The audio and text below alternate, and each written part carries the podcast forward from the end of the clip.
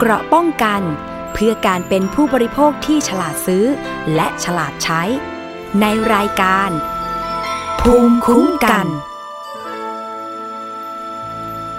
วัสดีค่ะ ต้อนรับคุณผู้ฟังเข้าสู่รายการภูมิคุ้มกันรายการเพื่อผู้บริโภคค่ะ วันนี้อยู่กับดิฉันวรลักษ์อิสรางกูลณอยุธยานะคะ คุณผู้ฟังสามารถฟังแล้วก็ดาวน์โหลดรายการได้ที่ www.thaipbspodcast.com แอปพลิเคชัน Thai PBS Podcast iOS Google Podcast SoundCloud Podbean Spotify เพจ facebook.com/thaipbspodcast นะคะ สวัสดีทักทายไปยังคุณผู้ฟังที่รับฟังจากสถานีวิทยุชุมชนที่เชื่อมโยงสัญญาณจากเราด้วยนะคะ วันนี้มีสาระความรู้หลักๆ ที่เกี่ยวกับคุณคุณที่เป็นผู้บริโภค ขอเริ่มเรื่องแรกเรื่องนี้ก่อนนะคะ เชื่อว่าทุกวันนี้เนี่ย คุณผู้ฟังที่ฟังอยู่เนี่ย 70-80%น่าจะเป็นคนที่ใช้ Facebook มีบัญชีใน Facebook นะคะ แล้วก็ใช้เป็นประจำ ใช้ทั้งโพสต์ข้อความและอ่านข้อมูลต่างๆนะคะ ติดตามความเคลื่อนไหวข่าวสาร เพื่อนฝูงเป็นอย่างไรบ้าง คราวนี้ หลายๆคนคงจะสังเกตเห็นนะคะว่า Facebook เองนะคะ ก็มีเรื่องของระบบการแปลภาษานะคะ แต่ว่ามีรายละเอียดหลาย ๆ อย่างที่วันนี้อยากจะมาแนะนำให้คุณคุณที่เป็นผู้บริโภคทุกท่านเนี่ยได้รับทราบนะคะเกี่ยวกับเรื่องของระบบแปลภาษา ซึ่งเป็นอัตโนมัติ เนื่องจากว่าที่ผ่านมาเนี่ยมันเคยเกิดกรณีขึ้นหลาย ๆ กรณีนะคะ ที่มีการแปล ไม่ถูกต้องบ้าง คลาดเคลื่อนบ้างผิดความหมายไปเลยบ้าง เอ๊ะตรงนี้เกิดจากอะไรยังไงนะคะ ต้นทางปลายทางเป็นอย่างไร หรือว่าระบบเป็นอย่างไรทำงานอย่างไรทำเพื่อที่จะทำให้เราซึ่งเป็นผู้บริโภคเนี่ยได้รับทราบแล้วก็เท่าทันเมื่อเกิดเหตุการณ์ใดขึ้นนะคะ วันนี้ค่ะดิฉัน เชิญคุณมณีนาฏอ่อนพันนานะคะ ผู้สื่อข่าวของไทย PBS ผู้ประกาศข่าว ซึ่งติดตามนะคะ กรณีเรื่องของเทคโนโลยีต่างๆนะคะ โดยเฉพาะในเรื่องของโลกออนไลน์อยู่สม่ำเสมอ วันนี้คุณมณีนาฏจะมาเล่าให้เราฟังนะคะ สวัสดีค่ะคุณมณีนาฏสวัสดีค่ะ สวัสดีค่ะโอ้ขอบพระคุณมากๆเลยนะคะ ที่วันนี้มาเล่าให้เราฟังคุณมณีนาฏเองมีรายการวิทยุ อยู่ที่ไทย PBS ด้วยอะให้ขายของก่อนรายการอะไรนะคะค่ะ ก็จัดรายการ Science and Tech นะคะร่วมกับน้องยีนทรณินเทพวงศ์ค่ะ ทุกวันจันทร์ถึงวันศุกร์เที่ยงครึ่งถึงบ่ายโมงค่ะอ๋อค่ะ แต่ว่าวันนี้ขอยืมตัวมาก่อน เนื่องจากว่าเรื่องนี้เนี่ยที่จริงแล้ว ก็เป็นเรื่องที่คาบเกี่ยวกับคนที่เป็นผู้บริโภคเราเป็นคนหนึ่งที่ ใช้สื่อสังคมออนไลน์เยอะนะคะ เราก็จำเป็นที่จะต้องรับทราบ ให้คุณมีน่าเล่าให้ฟังก่อนว่า เรื่องของระบบแปลภาษาอัตโนมัติเนี่ยเราก็เชื่อว่ามันก็เป็นเหมือนกับเป็นบริการใช่ไหมคะที่น่าจะทำให้ชีวิตของเราง่ายขึ้น เกิดเรามีแบบเพื่อนที่ติดตามเราเป็นคนต่างชาติ อาจจะกดเอาแปลภาษาแปลได้อะไรได้ แล้วทำไมมันไปเกิด เรื่องของความผิดพลาดได้นะคะ มันเกิดจากอะไรยังไงอะให้คุณมิงเล่าให้ฟัง คือก่อนอื่นก็ต้องเท้าความก่อนนะคะว่า Facebook เองเนี่ยเขามีนโยบาย ที่จะให้ผู้ใช้งานเนี่ย2,000 บัญชีทั่วโลกเลยนะ มีโอกาสที่จะติดต่อสื่อสารกันง่ายขึ้น โดยที่ไม่มีข้อจำกัดด้านภาษา เขาก็เลยมีการทำฟีเจอร์ออกมานะคะ เป็นฟีเจอร์การแปลภาษาอัตโนมัติ ก็หลักๆเนี่ยถ้าไปดูจากจากหน้าจอเมนูเขาอะนะคะหยิบเป็นนับนั่งนับ แปลได้ประมาณ 180 ภาษาทั่วโลกอะไรอย่างเงี้ยค่ะใช่ค่ะ แล้วก็จะมีระบบของการแปลแบบอัตโนมัติด้วย คือถ้าเราเข้าไปที่การตั้งค่า setting ภาษาภูมิภาค แล้วก็ไปกำหนดให้มีการแปลอัตโนมัติ ว่าจะแปลภาษาไหนเป็นภาษาไหนเนี่ยมันก็จะมีให้ให้เราเลือกเข้าไปใช่ไหมคะอันนี้คือเปิดหน้าแบบ Facebook ของเราเข้าไปไปกดใน setting เนี่ยพอเข้าไปก็จะเห็นนะคะข้อความที่เขามีให้เลือกว่าเราจะกดเลือกเป็นแบบให้เป็นแบบการแปลภาษาแบบอัตโนมัติหรือเปล่าใช่นะคะเราก็เลือกอย่างเช่นเราอยากต้องการให้มีการแปลจากภาษาอังกฤษเป็นภาษาไทยนะคะ แล้วเราก็กดเซฟบันทึก พอแบบกดไปปุ๊บเนี่ยพอเรากลับเข้ามาที่หน้าฟีดเราก็จะเห็นค่ะ ถ้าสมมติว่ามีเพจไหนเพื่อนคนไหนเขามีการโพสต์เป็นภาษาอื่น อย่างเช่นภาษาอังกฤษอย่างเงี้ยมันก็จะขึ้นคำแปลเป็นภาษาไทยให้อัตโนมัติ มันก็ดีคือข้อดีก็คือมันทำให้เราเข้าใจภาษาได้ง่ายขึ้นสมมติว่าคุณมณีนาฏโพสต์เป็นภาษาไทยใช่ไหมคะดิฉัน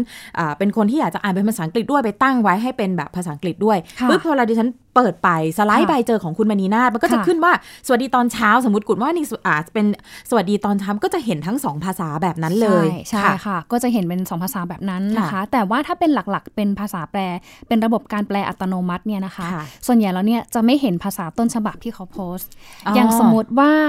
หญิงโพสต์คำว่า I'm hungry อะไรอย่างเงี้ยค่ะ เป็นภาษาอังกฤษอย่างเงี้ยพี่แจนเป็นเพื่อนหญิงพี่แจนตั้งค่าแปลภาษาอัตโนมัติไว้ใน Facebook ตัวเองนะคะ ก็พี่แจนก็จะเห็นเลยว่าหญิงโพสต์เป็นภาษาไทย ก็คือว่าฉันหิวฉันหิว ไม่เห็นข้อความต้นฉบับที่แปลภาษาอังกฤษนะคะ แต่ว่ามันก็จะมีปุ่มไอคอนข้างล่างเป็นเครื่องหมายแบบคล้ายๆ กับเครื่องจักรฟันเฟืองที่บอกว่าเออข้อความนี้มันผ่านการแปลอัตโนมัติมาแล้วนะคะ แล้วมันก็จะมีปุ่มให้เรากดว่าให้คะแนนการแปลของ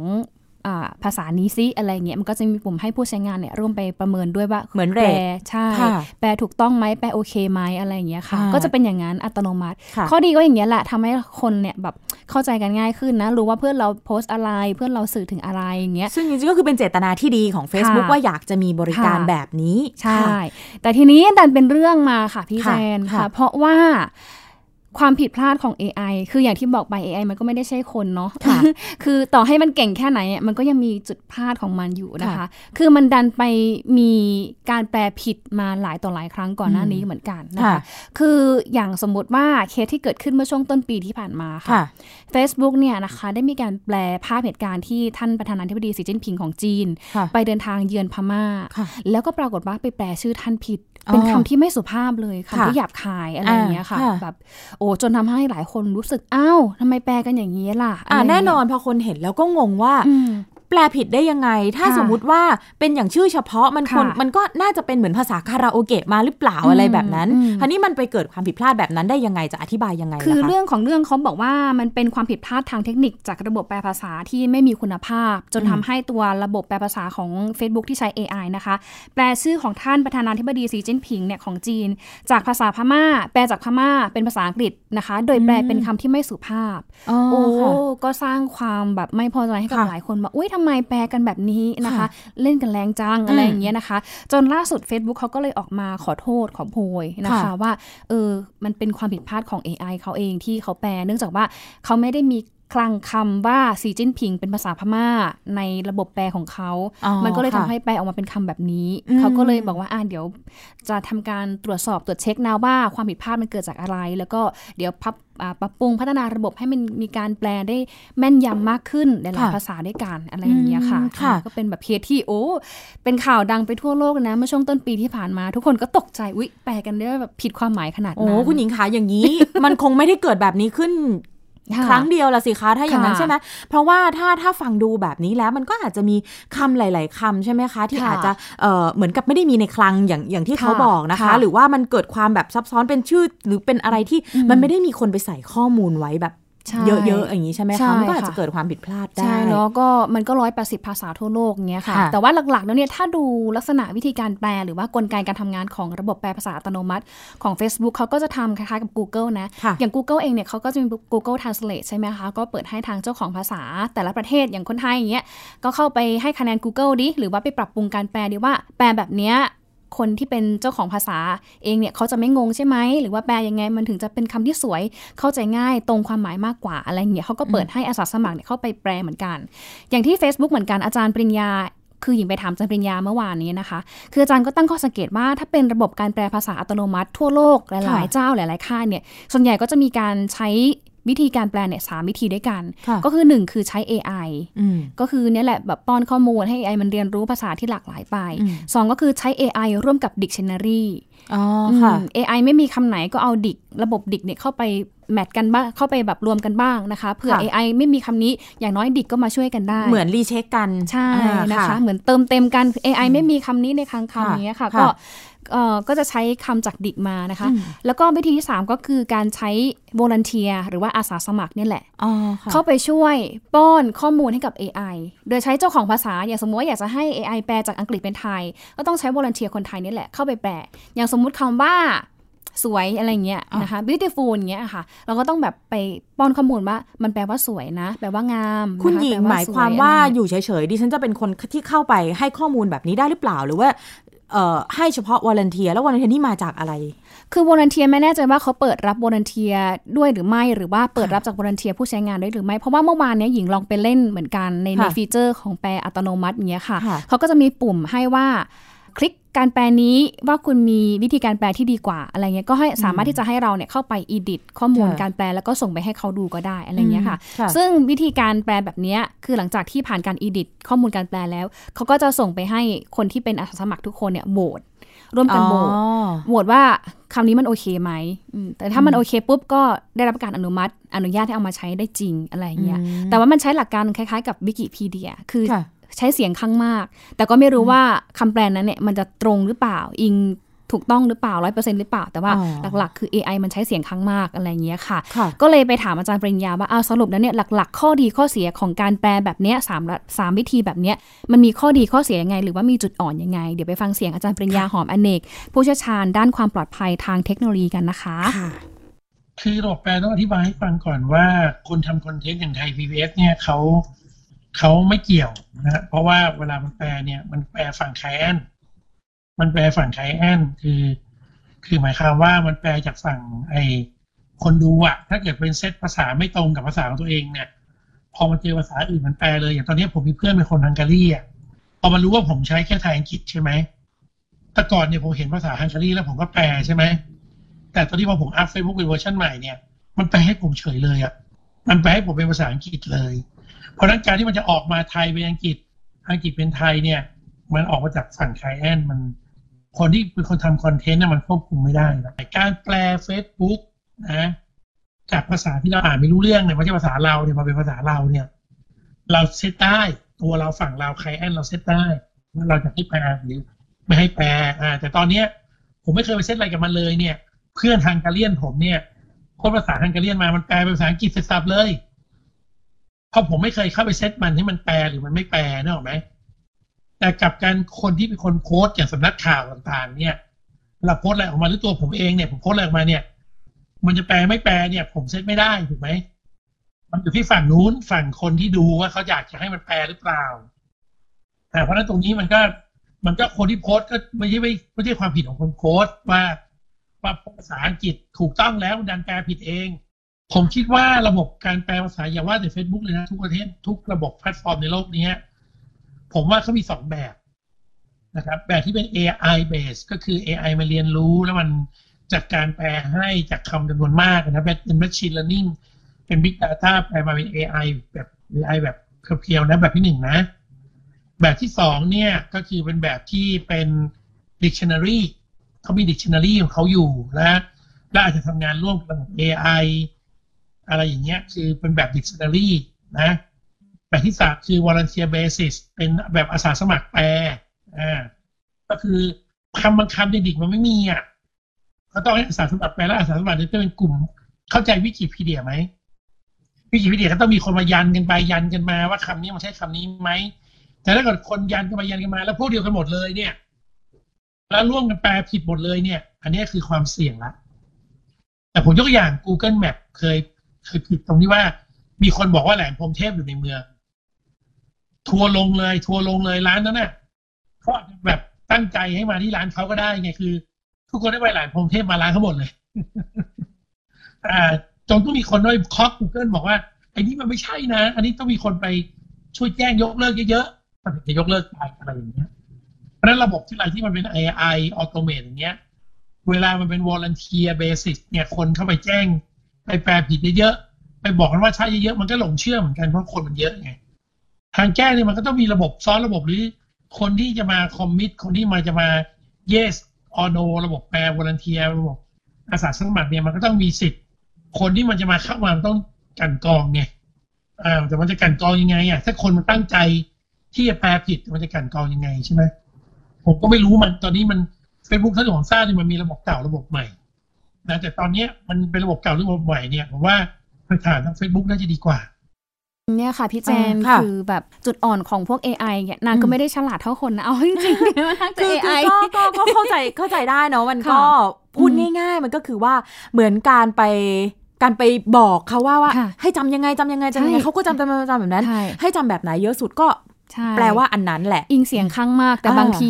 เสียงข้างมากกับเสียงข้างน้อยเราก็ไม่รู้ว่าอันไหนจริงหรือมันอาจจะพลาดก็ได้ใช่เพราะว่าก่อนหน้านี้มันก็เคยมีกรณีของ Google Map อะไรเงี้ยอาจารย์ปริญญาเล่าให้ฟังว่า มันมีคนบางกลุ่มอะไรเงี้ยคือเขาเห็นพ้องต้องการว่าแหลมพรมเทพเนี่ยอยู่ในเขตอำเภอเมืองใช่ใช่เหมือนเมื่อสักครู่ที่ที่ที่อาจารย์เล่าใช่ไหมคะเพราะฉะนั้นดิฉันดิฉันใช้ Google Map นี่ก็ต้องดูว่าโอ้ใช่ไหมใช่คืออย่างเสียงการอะไรเงี้ยค่ะเปรียบเทียบให้ดูสำคัญเหมือนกันนะ เพราะว่าบางทีเราเป็นผู้ใช้งานถ้าเราไม่เข้าใจที่มาที่ไปมันซะเลยเนี่ย เราก็เหมือนกับว่าใช้งานเขาอย่างเดียว แล้วก็เชื่อเขาอย่างเดียวร้อยเปอร์เซ็นแบบเนี้ยบางครั้งคือถามว่ามันมีโอกาสไหมที่จะมีความแบบผิดพลาดคลาดเคลื่อน มันก็มีนะคงคงไม่ใช่คงไม่ใช่ของเจ้าใดเจ้าหนึ่งอะเนาะหมายถึงว่าผู้ให้บริการในทุกๆ ระบบเนี่ยนะคะ รวมถึงพวกบริการต่างๆ ที่เข้ามาใหม่เนี่ยก็ ถ้าเป็นไปได้นะดิฉันเชื่อว่าสำคัญนะคะ ที่ผู้บริโภคก็จำเป็นที่จะต้องเข้าใจในระดับหนึ่ง ว่าการทำงานของเขาเป็นยังไงเพื่อที่จะรู้เท่าทันแล้วก็รู้ว่าโอเค อันนี้เชื่อได้หรือว่าเอออันนี้ร้อยเปอร์เซ็นต์ไหม ถ้าเกิดเกิดเออร์เรอร์อะไรขึ้นเนี่ย อ้ยมันก็เป็นไปได้มีโอกาสที่จะเกิดขึ้นได้นะคะนะคะ ก็คือฝากท่านผู้ฟังไว้นิดนึง เวลาใช้ระบบการแปลแบบนี้ทั้ง Google Facebook หรืออะไรก็แล้วแต่นะคะ คือเขาจะแปลส่วนใหญ่เป็น guideline เขาคืออย่างที่เราบอกเราเวลาเราก๊อปปี้ภาษาอังกฤษเป็นประโยคหลายๆประโยคเนี้ยนะคะ รวมกันเป็น paragraph หนึ่งเนี่ยไปแปะที่ Google Translate อะไรเงี้ยสังเกตไหมว่าจะค่อยค่อนข้างเนี่ยแปลมางงมากใช่ใช่เพราะฉะนั้นเราค่อย ๆ แบบใช้วิจารณญาณในการใช้ระบบแปลพวกนี้ดีกว่า ส่วนใหญ่นะคุณคุณคุณหญิงไม่ไม่แน่ใจว่าดิฉันทำถูกต้องไหมบางทีเนี่ยดิฉันไม่เข้าใจทุกคำสมมุติว่ามาเป็นแบบ paragraph อย่างที่คุณหญิงบอกใช่ไหมคะดิฉันก็จะก๊อปปี้เป็นบางคำที่ที่เราไม่เข้าใจเหมือนเป็น keyword สำคัญสำคัญ แล้วก็ไปแปลทีละคำแล้วเหมือนพยายามมามามามาปรับเพื่อทำความเข้าใจเอง ดิฉันคิดเอาเองว่าเอ๊ะมันน่าจะดีกว่าที่เอาทั้งประโยคเนี่ย ไปฝากแปลแบบทั้งหมดอะไรอย่างนี้ มันก็มีมีหลายวิธีเหมือนกันบางครั้งเองเนี่ยอย่าง paragraph หญิงก็ไม่ใช่เป็นคนเก่งภาษาอังกฤษนะคะ อย่าง paragraph เนี่ยมันก็งงคือศัพท์บางทีมันเป็นศัพท์แบบใหม่ศัพท์เฉพาะอะไรเงี้ยค่ะ ก็พยายามที่จะแบบก๊อปปี้เพื่อหาบริบทของในประโยคใน paragraph นั่นแหละนะคะก๊อปปี้ไปทั้ง paragraph เลยไปแปะดูว่ามันแปลได้ไหมคือเราก็มี sense เอาจริงคือนักข่าวทุกคนเขาจะมี sense ในการแปลหรือว่าในการดูข้อมูลอยู่แล้ว ถ้ามันแปลแบบนี้ไม่น่าใช่แน่นอนอะไรเงี้ยค่ะ ก็เลยต้องแบบพยายามอาหารทีละคำแบบพี่แจนซิวิธีที่2อะไรเงี้ยเพื่อดูบริบทแต่ละคำว่ามันเหมาะหรือเปล่า แต่ถ้าไม่ได้จริง ๆ ให้แปลจากอังกฤษเป็นอังกฤษอ๋อเพื่อเพื่อที่จะมีการคล้าย ๆ แบบอธิบายได้อธิบายก่อนว่ามันคืออะไรยังไงใช่อย่างบางทีศัพท์เฉพาะอย่างเงี้ยโอ้ยมันเราไม่เคยเจอมาก่อนเรางงเรามึนตึบอย่างเรื่องการเมืองอเมริกันเขาจะมีศัพท์เฉพาะเยอะหรือแบบศัพท์ทางวิทยาศาสตร์เยอะบางทีเป็นสำนวน ใช่ เราก็สามารถก๊อปคำนี้มาแปล จากอังกฤษเป็นอังกฤษก็ได้ ซึ่งคำแปลอังกฤษเนี่ยมันจะง่ายมากสำหรับคนที่บางท่านก็ไม่ได้ใช้ภาษาอังกฤษประจำแต่ว่าพออ่านแล้วมันเข้าใจง่ายกว่าก็มีแบบนี้ก็ได้นะคะ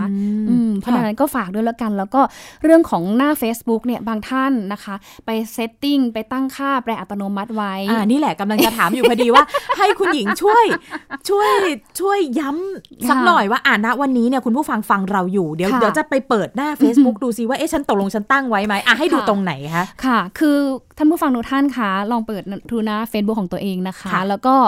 ถ้าเปิดแล้วไป setting การแปลอัตโนมัติไว้นะคะ พยายามที่จะศึกษาให้รอบด้าน อย่าเพิ่งไปด่วนตัดสิน เพราะว่าคำที่เราเห็นจาก capture จากผู้โพสต์คนอื่นเนี่ยนะคะ อาจจะเป็นคำที่มาจากการแปลที่ผิดพลาดก็ได้ ดังนั้นอย่าเพิ่งไปตัดสินใครว่าคนนี้ทำไมโพสต์แบบนี้แบบนั้นนะคะ ให้คลิกเข้าไปดูที่ฟันเฟืองว่าข้อความนี้เป็นการโพสต์จากต้นฉบับจริงหรือเปล่า หรือว่ามันเป็นการแสดงเฉพาะแค่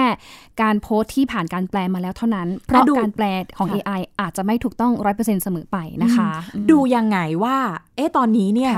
ฉันตั้งไว้หรือเปล่า แปลอัตโนมัติอะดูสัญลักษณ์ตรงไหนคะ ข้างใต้เลยค่ะ ข้างใต้แถบแคปชั่นนะคะ ของผู้โพสต์คนอื่นนะคะ จะมีคำว่าให้คะแนนคำแปลนี้ หรือคลิกกลับไปดูข้อความเดิม อะไรเงี้ย มันจะมีรูปฟันเฟืองอยู่ข้างใต้ paragraph caption หมายถึงว่าดิฉันสไลด์อ่าเป็น Facebook ของดิฉัน ดูเพื่อนๆโพสต์ไปเรื่อยๆ เจอของคุณมณีนาฏโพสต์ข้อความ จะมีเครื่องหมายนี้อยู่ใต้ใช่ มันแสดงว่าข้อความนี้มันผ่านการแปลอัตโนมัติมาแล้วอะไรเงี้ยค่ะถ้ามีคีย์เวิร์ดแบบเนี้ยอย่างที่คุณหญิงบอกเนี่ยก็คือแปลแปลว่าตอนนี้เราได้ตั้งระบบให้มันแปลอัตโนมัติเอาไว้ใช่ไหมคะค่ะ แล้วก็ที่สำคัญนี่แหละอย่าไปตัดสินคนอื่นด้วยด้วยคำแปล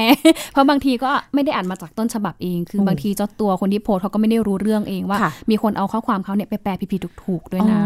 ใช่ อันนี้ต้องขออนุญาตถามต่อไปสักนิดนึงให้ให้ให้คุณให้คุณหญิงฝากไว้สักนิดนึงว่าเนื่องจากเป็นคนที่ติดดตามเรื่องของโซเชียลมีเดียนะคะเรื่องของเทคโนโลยีต่างๆนะซึ่งณวันนี้เนี่ยก็ต้องยอมรับว่ามีผู้ที่เข้ามาใช้สื่อสังคมออนไลน์แอปพลิเคชันอะไรต่างๆนะรวมถึงผู้ให้บริการในเจ้าต่างๆ นี่ก็พยายามที่จะออกบริการต่างๆ ออกมาเยอะมาก แต่ว่าผู้ใช้งานเนี่ยนะคะ บางทีอย่างที่คุณหญิงบอก พอเกิดอะไรขึ้นปุ๊บโทษก่อนเลยว่าคนนู้นคนนี้ทำไม่ถูกต้องไม่อะไรแบบนี้นะคะ แล้วมันเกิดปัญหานะคะ คุณหญิงมีอะไรอยากจะฝากตรงนี้ว่า ผู้ใช้งานนะถือเป็นผู้บริโภคเนี่ยถ้าสมมุติว่าเราไม่เข้าใจนะคะแต่อยากเป็นผู้ใช้งานมีคำแนะนำไหมมีคำแนะนำแบบมีมีคำแนะนำง่าย ๆ หรือมีมีมีมีช่องทางไหนยังไงไหมคะ ที่อาจจะเป็นช่องทางความรู้แบบเบื้องต้นก่อนที่ให้เราเข้าไปหาข้อมูลได้ก่อนว่าเอ๊ะความผิดพลาดแบบนี้มันอาจจะเกิดจากอะไรหรือว่าเอ๊ะปัญหาตรงนี้ที่ฉันไม่เข้าใจเอ๊ะมันมันมันแก้ยังไงอะไรยังไงแบบนี้ค่ะ คืออันดับเบื้องต้นเลยนะคะ คืออย่าพึ่งด่วนตัดสินใครผ่านโลกไซเบอร์ผ่านโลกออนไลน์ เพราะว่าเรื่องบางเรื่องเองเนี่ยที่มาที่ไปอาจจะไม่ใช่อย่างที่เราเห็นก็ได้ ที่มาที่ไปอาจจะถูกการบิดเบือนข้อมูลก็ได้นะคะ หลักๆ คือเราต้องรู้เท่าทันสื่อนะคะ พยายามที่จะดูจากสื่อหลักๆ ว่ามันเกิดอะไรขึ้นนะคะ หรือถ้ามันเกิดขึ้นกับทางเจ้าตัวที่ถูกพูดถึงในโลกออนไลน์ ก็พยายามเข้าไปดูที่ต้นฉบับก็ได้ ว่าเจ้าตัวเนี่ยเขาพูดถึงอะไร เพราะว่าอย่างหญิงเองในฐานะที่เป็นคนที่ถูกเคยบูลลี่มามามาหลายครั้งอยู่เหมือนกันผ่านโลกออนไลน์เนี่ยค่ะก็ถูกเอาชื่อเนี่ยไปแอบอ้าง โอ้เยอะมากนะคะ เราเห็นแบบแบบทางการเมืองอะไรเงี้ยใช่สื่อมวลชนอย่างอย่างเราเราเนี่ยก็คือโหโดนโดนกันหลากหลายรูปแบบเลยไว้มีโอกาสไว้ค่อยทยอยมาเล่าให้ฟังแต่ว่า คุณหญิงเองก็โหขนาดเป็นนักข่าวแบบสายอย่างนี้นะคะ ก็ก็มีเหมือนกันที่เกิดเหตุแบบนี้พันพิงเหมือนกันอะไรเงี้ยค่ะ ก็ทำให้เราถูกเข้าใจผิดอะไรเงี้ยแล้วก็ถูกมองว่าเอ๊ะเขียนข่าวไม่เขียนข่าวแบบไม่ดีเขียนข่าวปล่อยไก่แล้วยิ่งไปเกี่ยวพันกับนักการเมืองอะไรเงี้ยค่ะโอ้มันก็ยิ่งตีประเด็นกันไปใหญ่ ซึ่งจริงแล้วเนี่ยเรา เราแนะนำให้คนที่เขาคอมเมนต์เราค่ะ เข้ามาดูข่าวต้นฉบับที่เราเขียนดีกว่า ว่าเราเขียนอะไรลงไป จะได้แบบรู้ว่าอ๋อที่มาที่ไปมันไม่ใช่อย่างที่เขาตัดสินนะประมาณนี้พอพูดไปตรงนี้แน่นอนก็ต้องนึกไปถึงคำว่าแบบเป็นเฟกนิวส์เป็นอะไรแบบนี้นะคะ ซึ่งเราพูดกันเยอะมากเรื่องนี้ ถ้าพูดตรงนี้เนี่ยนอกเหนือจากความเข้าใจผิดเรื่องการเมืองเรื่องอะไรการนำเสนอข่าว อย่างผู้ประกาศหลายคนก็โดนเรื่องของเหมือนเอาแอบอ้างแบบเอาภาพเอาอะไรไป โดยเฉพาะตอนที่ทำหน้าที่อยู่ แล้วไปตัดต่อเหมือนไปขายของก็มีใช่ไหมคะเห็นแบบไปแจ้งความกันเยอะเลยนะคะ ซึ่งแบบอย่างไทย PBS ก็มีผู้ประกาศข่าว หลายคนก็โดนแบบนั้นเหมือนกันว่าเหมือนภาพแบบกำลังอ่านข่าวอยู่ แต่กลายเป็นว่าเป็นภาพกำลังขายสินค้าอยู่แบบนี้ค่ะ อันนี้ก็ก่อให้เกิดความเข้าใจที่ผิดพลาดเหมือนกัน แล้วบางทีผู้บริโภคไม่ทราบเนี่ยก็เชื่อไปแล้วโอ้มีหลายคนนะแบบส่งข้อความแบบ direct message มาบอกว่า ซื้อไปแล้ว เนี่ย เพราะว่าเชื่อผู้ประกาศคนนี้คนนั้นอะไรแบบนี้นึกว่าเอาความน่าเชื่อถือแล้วเพราะว่าอะไรรู้ไหมอย่างหนึ่งนะ พอเราเป็นผู้ประกาศข่าวคือมันไม่ใช่มันมันไม่ใช่แบบเป็นเป็นเป็นแบบเป็นโฆษณาอะไรสินค้าโดยโดยตรงพอเราเป็นสื่อมวลชน ภาพที่เขาเอามาใช้เป็นภาพในขณะที่รายงานข่าว คนก็เข้าใจว่า เป็นการรายงานข่าวนั่นแสดงว่าโหข่าวอะ่ะ ยังไปทำสินค้าชิ้นนี้เลยนะคะ เพราะฉะนั้นเหมือนมีความเชื่อถืออะ่ะเพราะว่าไม่ใช่ว่าบริษัทที่ขายสินค้านี้มาโฆษณาโดยตรง แบบนั้นนะคะ คนก็ไปแบบซื้อตาม เพราะว่านึกว่าสื่ออะ บอกว่าสินค้าอันเนี้ยดีเราก็เลยไปซื้อตาม แบบเนี้ยก็เยอะเหมือนกัน ฝากเตือนแล้วกันคนที่มีพฤติกรรมแบบนี้นะ ไปอ้างอิงบิดเบือนข้อมูลหรือเอาภาพคนอื่นเนี่ยไปใช้เพื่อการโฆษณาของตัวเองโดยที่เจ้าตัวไม่รู้มาก่อน ผิดนะคะ ผิดกฎหมายพรบคอมพิวเตอร์ ดีไม่ดีกฎหมายอาญาแยกออกมาอีก หมิ่นประมาทก็ได้นะคะ ผู้ประกาศสามารถที่จะฟ้องร้องคนที่ทำคลิปปลอม หรือว่าทำเฟกนิวออกมาเนี่ยนะคะ ฟ้องเรียกค่าเสียหายมากินขนมเนี่ยเป็นล้านบาทก็มีนะคะเขาทำได้นะเขาจะคิดว่าแบบเออเรื่องแบบนี้ทำอะไรไม่ได้หรอกอะไรเงี้ยอย่านะคะ อย่าคิดว่าอย่างนั้นไปหมดแล้วค่ะนะคะเอาละค่ะขอบคุณมาก ๆ เลยวันนี้ได้รับทราบความรู้นะคะ เรื่องของระบบแปลภาษาอัตโนมัติเข้าใจที่มาที่ไปนะคะ ได้ต่อไปนี้เนี่ยพอเห็นอย่างเงี้ยก็จะสังเกตแบบที่คุณหญิงบอกแล้วนะคะ ขอบพระคุณมาก ๆ เลยนะคะ คุณผู้ฟังค่ะเราพักกันสักครู่หนึ่งก่อนเดี๋ยวช่วงหน้าค่ะ กลับมาติดตามเรื่องสืบเนื่องจากสัปดาห์ที่แล้ว ที่นำมาเล่าให้ฟังนะคะ เรื่องของพรบคุ้มครองข้อมูลส่วนบุคคลเดี๋ยวมาติดตามรายละเอียดของพรบนี้กันต่อในช่วงหน้าค่ะ เกราะป้องกันเพื่อการเป็นผู้บริโภคที่ฉลาดซื้อ และฉลาดใช้ ในรายการ ภูมิคุ้มกัน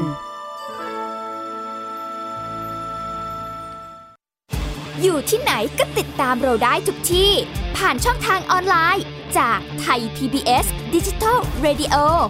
ทั้ง Facebook Twitter Instagram และ YouTube Search คำว่าไทย PBS Radio แล้วกดไลค์หรือ Subscribe แล้วค่อยแชร์กับคอนเทนต์ดี ๆ ที่ไม่อยากให้คุณพลาดอ้อเรามีให้คุณฟังผ่านพอดแคสต์แล้วนะ Thai PBS Application on Mobile ให้คุณเชื่อมโยงถึงเราในทุกที่ทุกเวลา ได้สัมผัสติดตามเราทั้งข่าว รายการ รับชมรายการโทรทัศน์ และฟังรายการวิทยุที่คุณชื่นชอบ สดแบบออนไลน์สตรีมมิ่ง ชมรายการย้อนหลัง ข้อมูลกิจกรรมไทย PBS ร่วมเป็นนักข่าวพลเมือง รายงานข่าวกับเรา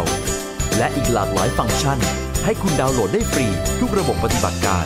ติดตามข้อมูลเพิ่มเติมได้ที่ www.thaipbs.or.th/digitalmedia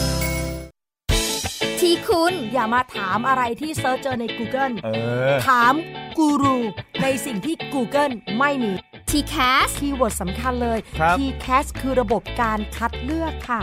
ดังนั้นถ้าเราบ่นกันเรื่องของการสอบที่ซ้ำซ้อน มันไม่ได้เกี่ยวโดยตรงกับ TCAS อ๋อ เราไปโทษทีแคสเขาไม่ได้ ไม่ได้ เพราะเขาไม่ใช่ข้อสอบ ถูกต้อง TCAS คือระบบการคัดเลือก อยากให้ฟังจะได้รู้จากกูรูด้านการศึกษา โดยนัทยาเพชรวัฒนา และวรเกียดนิ่มมาก ในรายการทีคุณทีแคสทุกวันเสาร์ 16 นาฬิกา ทางไทย PBS Digital Radio ฟังสดหรือย้อนหลังทางแอปพลิเคชันไทย PBS Radio และ w w w t h a i PBS Radio com เกราะป้องกันเพื่อการเป็นผู้บริโภคที่ฉลาดซื้อ และฉลาดใช้ ในรายการ ภูมิคุ้มกัน เข้าสู่ช่วงที่ 2 ของรายการภูมิคุ้มกันนะคะ เมื่อช่วงที่แล้วเนี่ยเกริ่นไว้แล้วว่า วันนี้จะมาติดตามกันต่อนะคะ เรื่องของพระราชบัญญัติคุ้มครองข้อมูลส่วนบุคคล ปีพศ 2562 เล่าค้างกันไว้เมื่อสัปดาห์ที่แล้วนะคะ เป็นข้อมูลที่อาจารย์ทิติรัตน์ ทิพย์สำริดกุลอาจารย์ประจำคณะนิติศาสตร์มหาวิทยาลัยธรรมศาสตร์เนี่ยได้พูดคุยให้ฟังดิฉันนำข้อมูลนี้มาจาก decode plus นะคะ ใครอยากจะไปแบบติดตามรายละเอียดหรือว่าไปอ่านอีกครั้งหนึ่งก็สามารถไปติดตามกันได้ทาง decode plus นะคะทีนี้เล่าค้างไว้เอามาต่อกันว่าสถานะนะคะ คือย้อนกลับไป ถึงที่มาของกฎหมายนี้เนี่ยทางอาจารย์ทิติรัตน์ก็บอกว่า มีแนวคิดมาตั้งแต่สมัยรัฐธรรมนูญปี 2540 แล้ว ในขณะนั้นเนี่ยมีความต้องการที่จะให้รัฐเนี่ยเปิดเผยข้อมูลทางราชการ ให้สามารถตรวจสอบได้ ก็เลยมีพรบข้อมูลข่าวสารราชการ แต่ในข้อมูลราชการเหล่านั้นเนี่ยหากมีส่วนที่มีข้อมูลส่วนบุคคล ก็ต้องมีการปกปิดแล้วก็คุ้มครองด้วยนะคะ ในภาคเอกชนก็เช่นเดียวกันนะประกอบกับนานาชาติให้ความสำคัญกับมาตรฐานความเป็นส่วนตัวและความปลอดภัยของข้อมูล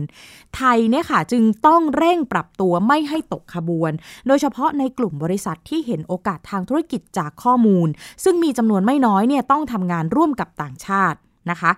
หลักการง่าย ๆ คือไม่ว่าจะเป็นองค์กรรัฐ หรือว่าเอกชนที่มาที่มีการเก็บข้อมูลส่วนบุคคลไปเนี่ยต้องอธิบายให้ได้ค่ะว่า จะนำไปใช้เพื่ออะไร และจะต้องไปใช้นอกขอบข่ายที่ตกลงกันไว้ ซึ่งจะลดการเก็บข้อมูลที่เกินความจำเป็นนะคะ อาจารย์ทิติรัตน์ยกตัวอย่างประกอบค่ะว่า อย่างกรณีของบริษัทโทรคมนาคมที่ต้องการเข้าถึงโลเคชันของผู้ใช้บริการ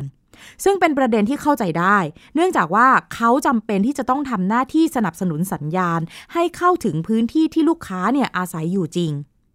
ในทางกลับกันมีความจำเป็นที่มีความจำเป็นยังไงที่ร้านสะดวกซื้อจะต้องเก็บข้อมูลที่อยู่ผู้ใช้บริการ นอกจากจะตีความไปว่าพวกเขากำลังใช้ข้อมูลลูกค้า เพื่อส่งเสริมการขายเพียงฝ่ายเดียวอ่าอันนี้เริ่มเห็นภาพ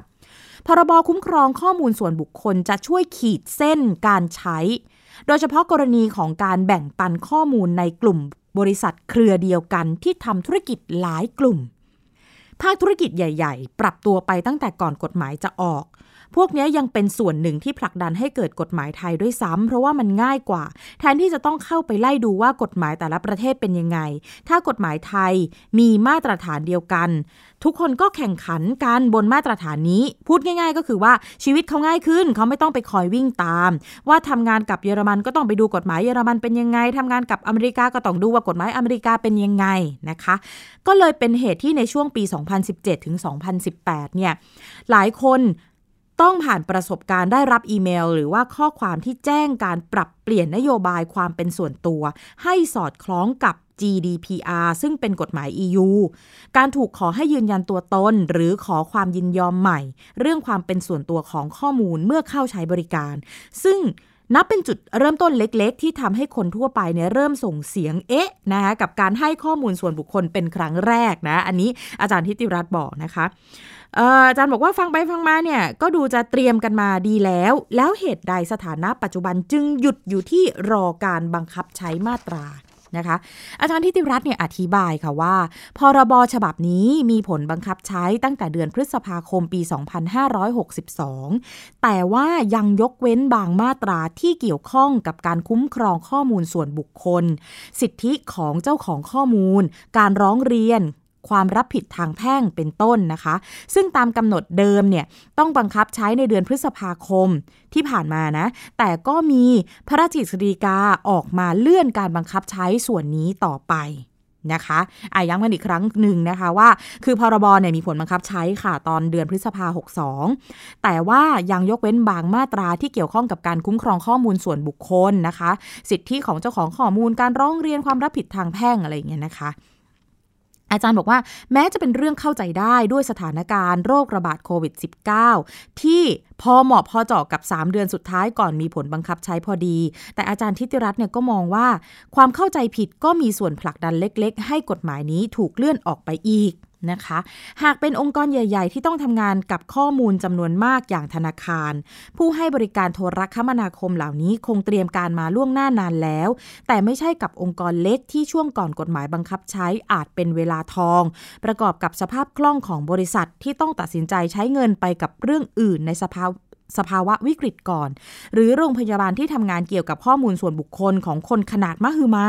แต่ต้องทุ่มสัพพะกำลังไปกับการควบคุมโรค การเรียกร้องขอให้เลื่อนออกไป จึงฟังดูไม่แปลก แต่ก็บางส่วนที่ยังเข้าใจผิดว่าการจะทำตามกฎหมายนี้ได้ต้องยกเครื่องระบบรักษาความปลอดภัยเท่านั้น และลงทุนกับการใช้เทคโนโลยีราคาแพง ซึ่งไม่ใช่สิ่งที่จำเป็นกับทุกองค์กร นะคะ อาจารย์ทิติรัตน์บอกว่าถ้าคุณไม่ได้เป็นระดับแบบ Google Facebook การเปลี่ยนแปลงในองค์กรเพื่อยกระดับการคุ้มครองข้อมูลส่วนบุคคล ไม่ได้มีต้นทุนขนาดนั้น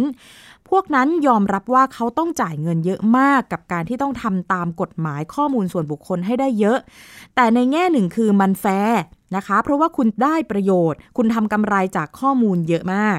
คุณจะลงทุนเพื่อที่จะให้ข้อมูลมันปลอดภัย หรือเป็นส่วนตัวมันไม่ใช่ต้นทุนที่ควรจะเป็นหรอนะคะ อันนี้เป็นคำถามที่อาจารย์ทิติรัตน์ทิ้งท้ายไว้นะคะ แม้จะมีการเตรียมการมาดีเพียงใดแต่เมื่อเป็นกฎหมายใหม่นะคะ ยังไงก็คงเลี่ยงไม่ได้ที่อาจจะพบจุดบกพร่อง อย่างที่เคยเกิดในพรบคอมพิวเตอร์ ซึ่งในชุดกฎหมายดิจิทัลเช่นเดียวกันนะซึ่งอยู่ในชุดกฎหมายดิจิทัลนะคะ ด้วยปัญหาการตีความผิดเจตนารมณ์ในการร่างจนถูกวิพากษ์วิจารณ์นะคะอาจารย์บอกว่ายังรับนักศึกษาเข้ามาเนี่ยมหาวิทยาลัยสัมภาษณ์เด็ก ๆ ที่ใช้อินเทอร์เน็ตกันเยอะ นะว่าอะไรที่เขาคิดว่าเป็นกฎหมายที่มีปัญหาในบ้านเมืองไทยเนี่ยเจ็เขาจะตอบว่าพรบคอมนะคะแสดงว่าเสียงที่เราพยายามวิพากษ์วิจารณ์มันไปไม่ถึงมันไปถึงนำไปสู่การถกเถียง และพยายามทำความเข้าใจในบรรดาคนทั่วไป และส่งผลให้หน่วยงานที่บังคับใช้กฎหมาย เขาก็ต้องสนใจเสียงเหล่านี้นะคะ อาจารย์ทิติรัตน์เนี่ยชี้ว่าจุดที่ต่างกันของพรบสองฉบับนี้คือพรบคอมพิวเตอร์มีลักษณะที่ใครฟ้องใครก็ได้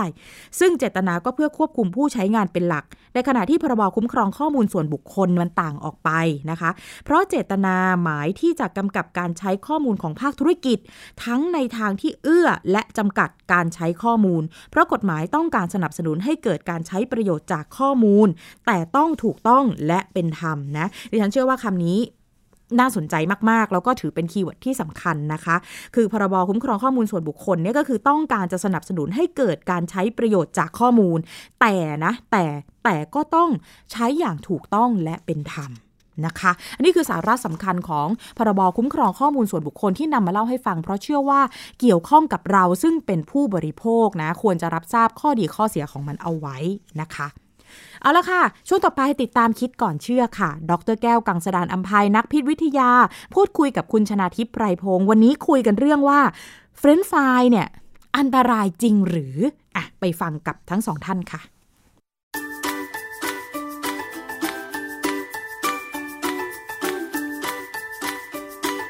ช่วงคิดก่อนเชื่อ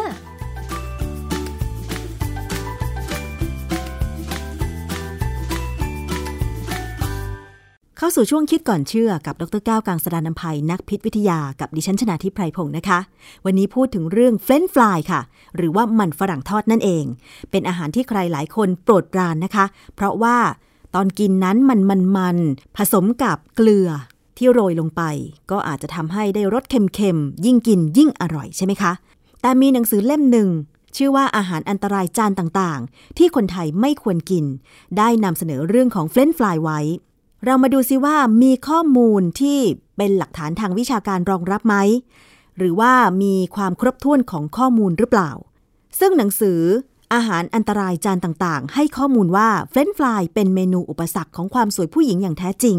ด้วยการทอดซึ่งใช้น้ำมันเป็นจำนวนมาก จึงทำให้คุณอ้วนได้ไม่ยากนัก ซึ่งเราจะมาถามกับอาจารย์แก้วค่ะว่าเฟรนช์ฟรายมีส่วนผสมของอะไรบ้าง และมันจะมีผลกระทบกับร่างกายของเราอย่างไรบ้างที่ว่าโรยเกลือนี่แหละตัวอันตรายหนึ่งเลยนะ เพราะว่าเราต้องกินเค็มน้อยลงคนไทยกินเค็มมาก นี่ที่สำคัญคือไอ้เจ้าเฟรนช์ฟรายเนี่ย มันทอดในน้ำมัน แล้วมันอุ้มน้ำมันนะ เพราะฉะนั้นตัวมันเองก็เป็นแป้ง น้ำมันมันก็เป็นให้พลังงาน ดังนั้นคนที่กินเฟรนช์ฟรายเนี่ย ต้องมีน้ำใจที่อดทนมากเลยที่จะกินน้อย ค่ะ นะ ถ้ากินไปเรื่อยๆยิ่ง คนที่อย่างคนฝรั่งเนี่ยนะฮะอเมริกันเนี่ย เวลาเขาดูอเมริกันฟุตบอลเนี่ยเขาจะนอนบนโซฟาแล้วก็เอาเฟรนช์ฟรายบ้างหรือไม่ก็พวกข้าวโพดคั่วเนี่ย วางบนพุงแล้วก็กินไปเรื่อยๆดูไปกินไป หมดแล้วก็เปลี่ยนใหม่อะไรเงี้ยนะเพราะฉะนั้นคนอเมริกันเนี่ยก็เป็นสี่สิบแล้วเนี่ยอ้วนทั้งนั้นนะนะวันนี้ในหนังสือที่เขามักจะเขียนเรื่องเกี่ยวกับเฟรนช์ฟรายเนี่ยเขาก็ พูดเรื่องความอ้วนเนี่ยซึ่งก็ไม่ไม่ปฏิเสธจ้ะมันเป็นอันตรายนะฮะอันนี้อันหนึ่งอีกตัวหนึ่งที่เขามักจะพูดถึงก็คือสารอะคริลามาย คือเจ้าเฟรนช์ฟรายเนี่ย มันกินมานานแล้ว แต่เมื่อประมาณปี 2009 เนี่ย ที่เริ่มมีคนสนใจศึกษาและคนพบว่าในการทอดแป้ง แป้งที่มาจากมันฝรั่งเนี่ย มันจะทำให้เกิดอะคริลามายอย่างที่เราพูดกันไปแล้วครั้งหนึ่งนะที่อธิบายว่าอะคริลามายเนี่ยมันจะเกิดขึ้นจากแป้ง ที่มีกรดอะมิโน asparagine ปนอยู่คราวนี้ไอ้ asparagine จริงๆ แล้วถ้ามันอยู่ในสายของโปรตีนนะฮะคือโปรตีนเนี่ยมันมีกรดอะมิโนประมาณ 20 ตัวต่อไปแบบตามลักษณะของโปรตีนที่เขาต้องการที่ร่างกายเราต้องการเนี่ยเราจะกำหนดออกมาอ๋ออย่างนั้นไม่มีปัญหา เพราะว่า asparagine นั้นจะต้องไปถูกย่อยแล้วก็ดูดซึมเข้าร่างกายไปเลยไม่มีปัญหาอะไร แต่ถ้า asparagine ที่อยู่เป็นอิสระ ซึ่ง ในอาหารทุกอย่างมันมีกรดอะมิโนอิสระเยอะแยะไปหมด เช่น เวลาเรากินอะไรที่อร่อยเนี่ยส่วนใหญ่ก็จะมาจากกรดอะมิโน glutamic นะฮะกรด glutamic ที่ทำให้เรารู้สึกอร่อยในกรณีของ asparagine เนี่ยมันก็มีเป็นอิสระได้อยู่ในอาหารในโดยพวกแป้งมันฝรั่งเนี่ยมันก็จะเป็นตัวหนึ่งที่จะเป็นปัจจัยก่อให้เกิดสาร acrylamideดังนั้นเนี่ย ไม่ว่าจะเป็นมันฝรั่ง ไม่ว่าจะเป็นบิสกิต ไม่ว่าจะเป็นขนมปังที่ไปอบเนี่ยนะก็จะมี acrylamide มากน้อยขึ้นอยู่กับว่าแป้งนั้นมี asparagine มากหรือน้อย ค่ะอันนี้ตัวที่เป็นปัญหาคือ ที่เขาพูดแล้วมันดูกำกวมก็คือเขาบอกว่า กินมันฝรั่งไปแล้วอ้วนได้ไม่เป็นไร แต่ว่าไอ้เรื่อง acrylamide เนี่ย มันเกิดจริงนะมันเกิดขึ้นมาจริง แต่ว่าเวลากินเข้าไปเนี่ย มันจะถูกเปลี่ยนแปลงที่ตับ เพื่อขับทิ้งออกไปร่างกายเราผ่านทางน้ำดีนะอะคริลามายปริมาณน้อยเนี่ยเราขับทิ้งได้ ผมเข้าไปดูในเว็บไซต์ของสถาบันมะเร็งแห่งชาติของอเมริกาเนี่ยนะเขาก็พูดถึงเรื่องนี้เหมือนกัน เขาไม่ได้พูดเชิงว่ากินแล้วจะอันตรายถึงขนาดไหน เพราะว่าข้อมูลที่เรามีอยู่ปัจจุบันเนี่ย เป็นข้อมูลที่ได้จากการทดลองในการทดลองว่าอะคริลามายปริมาณสูงๆเนี่ยก่อมะเร็งในสัตว์ได้นะคะ อาจารย์คะพอมันเกิดอะคริลามายแบบนี้เนี่ยอันตรายของมันคืออะไรคะความจริงอันตรายของอะคริลามายเนี่ยเรามักจะมองว่ามันเป็นสารก่อมะเร็งเนี่ยนะแต่ว่าจริงๆเนี่ยมันก็อาจจะเป็นมากไปกว่านั้น มีงานวิจัยอยู่อยู่ชิ้นหนึ่งได้พิมพ์ในวารสารชื่อ neurotoxicology neuro เนี่ยคือประสาทระบบประสาท toxicology คือความเป็นพิษเพราะฉะนั้นวารสารที่ทำแต่เขาตีพิมพ์งานเกี่ยวกับสารที่ทำให้เกิดปัญหาความเป็นพิษของระบบประสาท ในฉบับของปี 2012 เนี่ย มันมีบทความหนึ่งซึ่งถ้าแปลเป็นภาษาไทยง่ายๆ เนี่ย ก็คือว่าเขาบอกว่าอะคริลามายเนี่ยตัวสารอะคริลามายเนี่ย มันสามารถกระตุ้นให้เกิดออกซิเดติฟสเตรสก็คือลักษณะเดียวกับพันธมุนสละนะและทำให้เกิดปัญหาเกี่ยวกับระบบประสาทในมะเร็งวีนะฮะทีนี้ประเด็นคือว่าการที่เขาเอามะเร็งวีมาศึกษาเนี่ยมันก็เหมือนสมัยที่ผมตอนทำในทำงานอย่างเงี้ยผมก็ยังใช้มะเร็งวีเป็นสัตว์ทดลองเหมือนกัน เอ่อการที่มะเร็งวีเนี่ยมันมีสารออกซิเดติฟสเตรสเกิดขึ้นมากมายในตัวมันเนี่ยไม่น่าประหลาดใจ เพราะว่ามะเร็งวีมันเป็นสัตว์ที่ขาดเอนไซม์ชนิดหนึ่งที่จะทำลายสารพวกสารพิษพวกนี้ เพราะฉะนั้นการที่มันแสดงอาการที่เป็นพิษขึ้นมาเนี่ย มันอาจจะไม่เกิดในคนก็ได้ เพราะว่าในคนเราเนี่ยเรามีระบบเอนไซม์เอนไซม์นั่นที่ superoxide dismutase จะคอยทำลายพวก อนุมูลอิสระพวกอะไรต่างๆ ที่เกิดขึ้นมาได้นะฮะแต่นี้นักวิทยาศาสตร์เนี่ยเขาเลือกเอาแมลงหวี่เนี่ยอันที่หนึ่งมันเลี้ยงง่าย อันที่สองมันเห็นผลชัดเจนนะฮะก็เป็นแค่ข้อเตือนใจว่าทีละมายเนี่ยก็จะทำให้เกิดมะเร็งแล้วเนี่ย อาจจะทำให้เกิดระบบประสาทมีปัญหาก็ได้นะฮะทีนี้ผมไปเจอข้อมูลหนึ่งของสถาบันมะเร็งแห่งชาติของอเมริกาเนี่ยเขาก็พูดถึงเรื่องนี้เหมือนกันเขาก็บอกว่า จริงๆแล้วเนี่ยในอเมริกาเนี่ย FDA หรือออยเนี่ยเขาก็ดูแลพวกนี้เหมือนกันนะแต่ว่าการดูแลของออยเนี่ยเขาดูแลเพื่อให้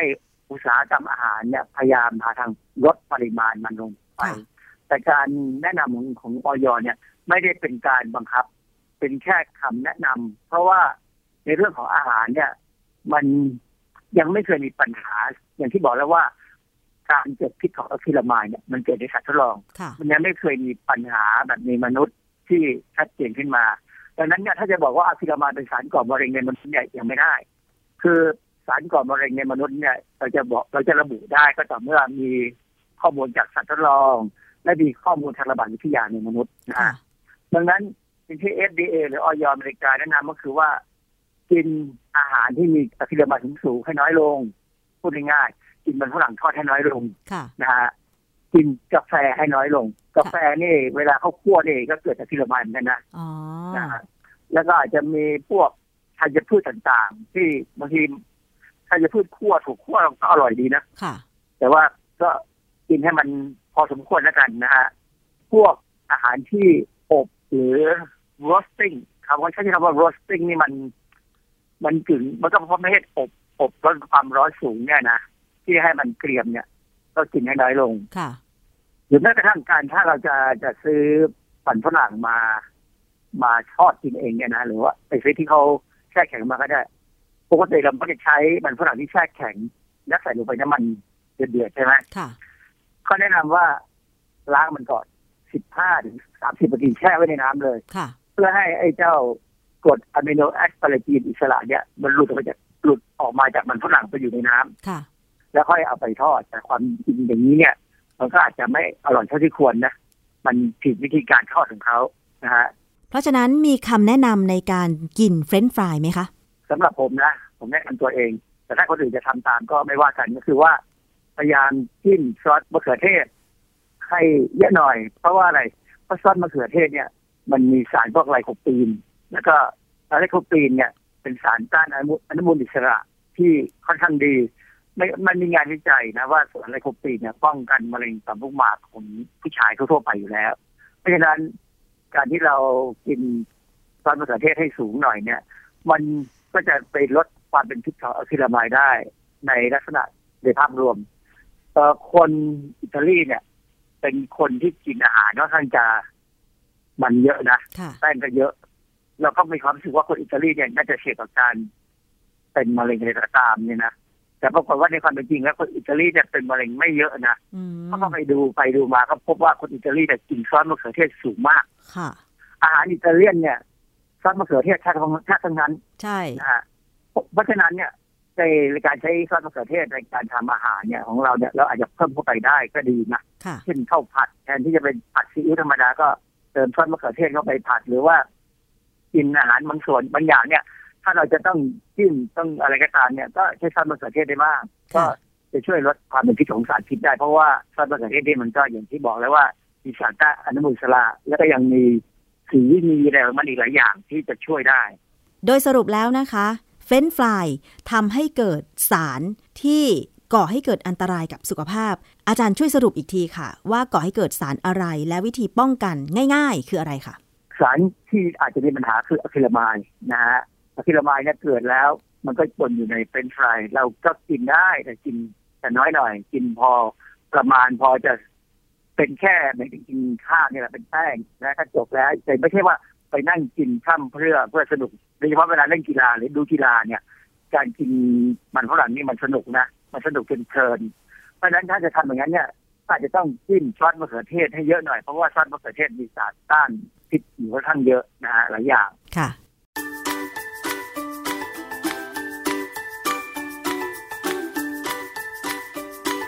ช่วง คิดก่อนเชื่อ